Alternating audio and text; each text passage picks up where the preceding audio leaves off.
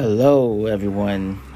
Good morning here from Rochester, New York. Um, you know, it's a beautiful day today. Um, thank you for joining me joining me for another episode of the First of God podcast. Um, today, we are going to be reading from Psalm 77. Um, I'm not going to be reading the whole Psalm, just um, just really going to be reading from verse uh, 13 down to verse 20.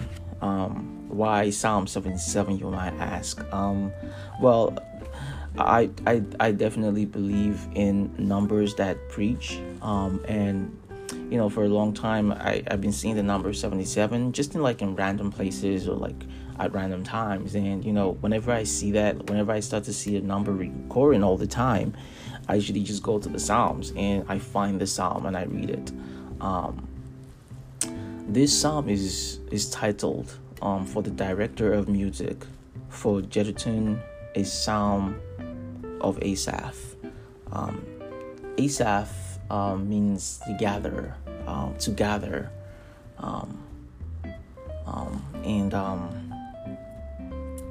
basically um, why i love this psalm is really one part that strikes me a lot is um, the verse where it says the waters saw you um, and you know it personifies nature.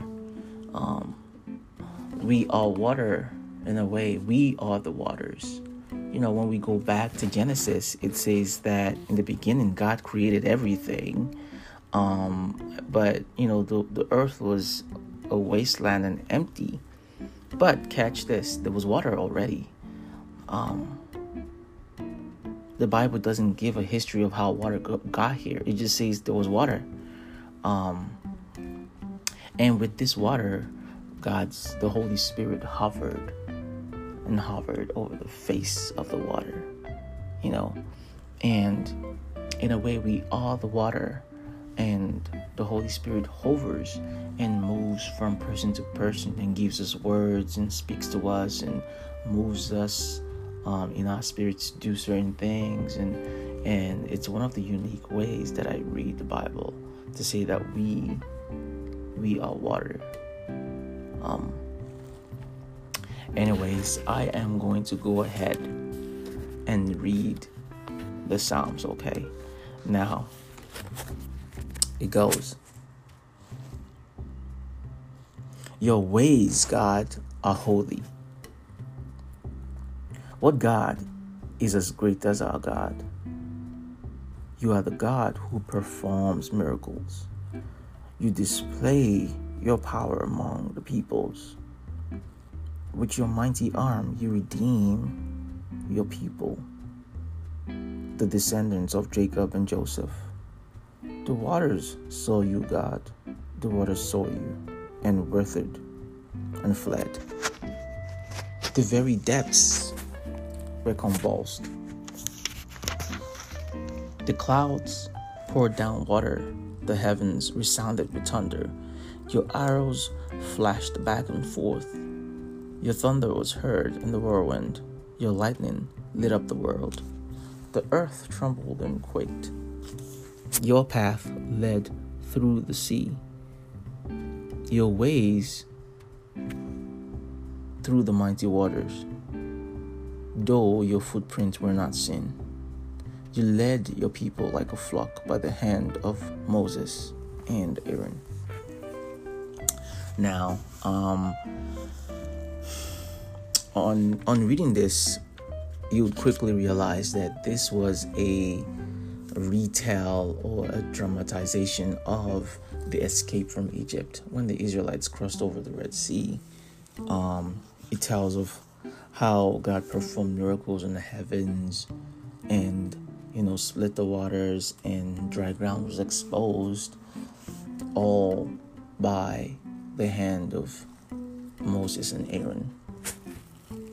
Um, but like I said, the, the part I like to go back to every time is, you know, verse 16, where it says that the waters saw you, God. the waters saw you and fled, you know, and I'm reminded of, you know, Adam and Eve in the Garden of Eden when, you know, God arrived in the cool of the day and they heard his voice and they fled.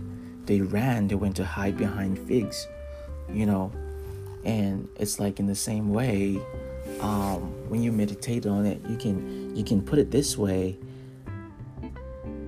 The water saw you, God, the water saw you. One look and they hid. He was afraid. And she did not see herself worthy. You know, it's it's another way you can put, you know, verse 16 of this retell of the holiness of God and how you know on your arrival there seems to be fear a lot of times even though you're a good God but just because of how holy you are there's trembling if we go to the book of you know I can't remember which of the gospels it says that when news came to Jerusalem that the Messiah was born, it says that panic struck the whole town, including the king and everyone in the in the city. It says there, there was panic, like, whoa, God is here, you know. Um, and it's it's really the same theme of just fear hitting us because of you know God's holiness. Um, anyways, I, I wonder what you guys think. Um, now, the version that I read from was the NIV. Um, I, I, recommend, definitely recommend that you go read other versions. Um, my personal favorite version is the the person the Passion translation because the words are just more intimate and it goes deeper. It takes you into a deeper place, you know. Um, in in the word. It's like it takes you to where only lovers go. That, that's the that's the best way i can describe it you know. Um um so definitely go check out that translation. Um now i'm i'm, I'm probably gonna end this um podcast with a poem that i wrote a poem that i wrote a long time ago after you know just kind of reading that you know 77 um Psalm 77, verse 16, thinking about it and thinking about, you know, the former days in, in Egypt where the Nile was a big deal. You know, the Nile was the all of Egypt revolved around the Nile. You know, it was the only it was the main source of water, um, and they pretty much worshipped it. You know, um, they pretty much worshipped the Nile, and um, I, I was thinking about that and just water and water and the theme of water in the Bible. And, and I wrote this. I wrote this poem. It's titled "The Waters." It says, "We are water, and I know a place where two streams meet." The boys admired the soldiers. The soldiers worshipped the Pharaoh, but the Pharaoh worshipped the Nile.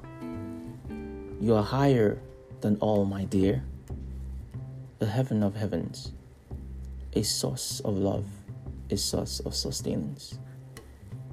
When you finally find yourself, you will realize that you are a never ending river flowing to eternity. Lament, he asked us. Cry me a river. But now he has set a joy before us because he has set a Nile in the heavens and it pours and rains all day and night. Glory. And and that, that ends the, the poem. um, you know, I'm not you know, it's one of those I think it was it was one of the letters of uh, um, if you ever read um, Letter to a Young Poet by um, Rainer Maria Rilke um, he he gives advice on art and expression, and he talks about like a lot of times poems and creativity comes from within out of necessity, and that we should never try to ask for people's opinions or try to find confirmation or acceptance in our art from anyone or anything outside because it will always be misunderstood. And so, um, you know, that that poem was something I just kind of wrote, and you know, I, um, I just kind of put it out there without really, you know, caring about if the the poem sounds good or, you know, if it sounds whack or anything. But I really hope that you you enjoyed that little narrative. Um, anyways, um, I've come to the end of the episode. I'm glad and I appreciate you know all of you for joining me um, on this episode. Um, till till next time, um, whenever that is. Um, have a beautiful day. Um, yours sincerely, John Grace. Bye bye.